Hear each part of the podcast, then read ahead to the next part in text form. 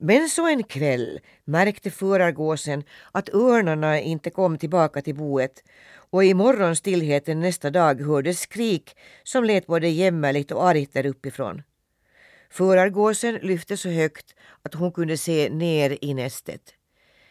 Där bland vitnande ben, blodiga fjädrar och harfötter låg en halvnaken unge och skrek. Var det du det? Åh, acka! avbröt pojken. Det var det, ja.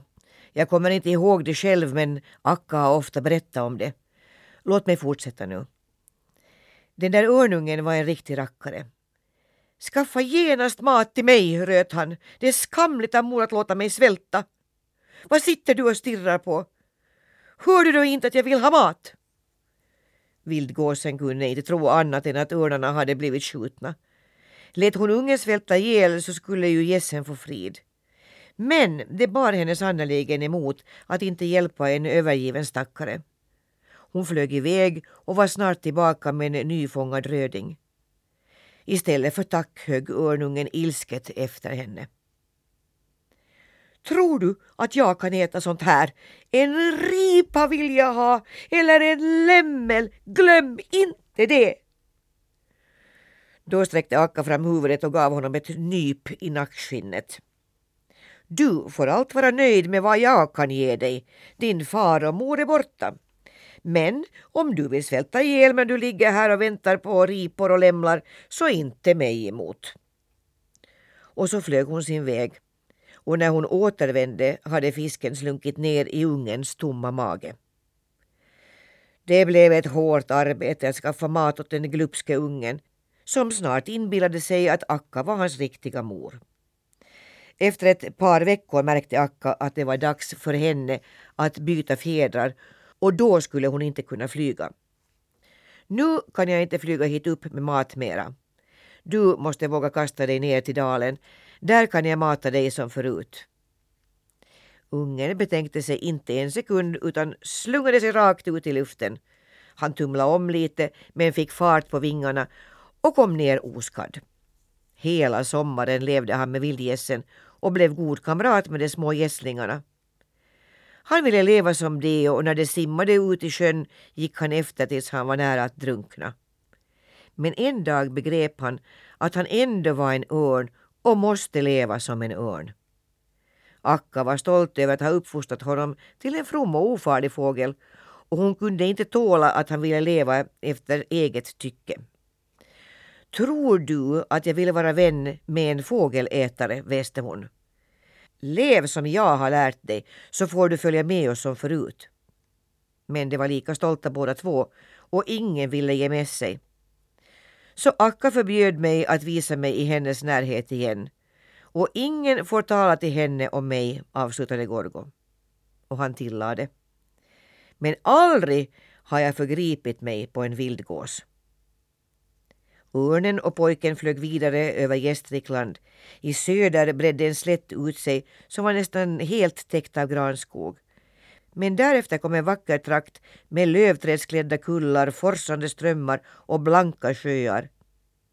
Här låg folkrika socknar och vägar och järnvägar korsade varandra.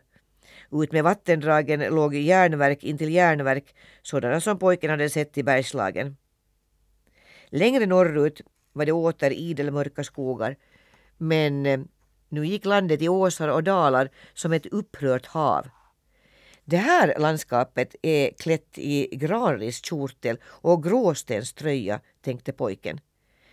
Men kring midjan bär det ett bälte som är utbroderat med blåa sjöar och blommande hagar och järnverken pryder det som en rad ädla stenar. Och till spänne har det en hel stad med slott och kyrkor och stora klungor av hus. Så småningom slog Gorgo sig ner på en kal bergshöjd. Här finns villebråd i skogen och jag måste dra ut på jakt, sa han. Du blir inte rädd om jag far ifrån dig en stund? Nej, vars, det blir jag väl inte, sa Nils. Men han kände sig allt rätt övergiven där han satt på en sten och såg sig omkring. Det var tydligt att en skogsbrand hade härjat här. Alla träd och alla buskar på marken hade strukit med. Det stod bara svarta stubbar kvar mellan hällarna. och efter branden hade vinden virvlat bort mycket av den goda myllan som hade blivit torr och lös som aska. Pojken tyckte det såg bedrövligt ut och inte ens ett fruset lingon att äta hittade han. Då hörde han sång uppifrån skogen. Ett helt tåg av människor var på väg upp för åsen. Det myllrade av barn som bar hackor och spadar och matknyten. Alla barn i socknen hade givit sig ut på skogsplantering. Skollärarna var också med och sist kom skogsvaktarna med ett hästlass tallplantor och granfrön. Det blev liv och rörelse överallt. Barnen började hacka och gräva och satte ner planta efter planta på alla jordplättar de kunde hitta. De små plantorna skulle binda den mylla som fanns kvar och sedan skulle ny mylla bildas mellan träden. I den skulle frön falla ner och om några år skulle barnen kunna plocka både hallon och blåbär. Och plantorna skulle ju så småningom bli höga träd. Det var många människor som kom upp till berget för att titta på, men strax tog de också del i arbetet. Då blev det förstås ännu roligare och de sa till varandra när våra barn och barnbarn en gång ser den här skogen så tänker de nog att det var klokt folk som gav dem ett så fint arv.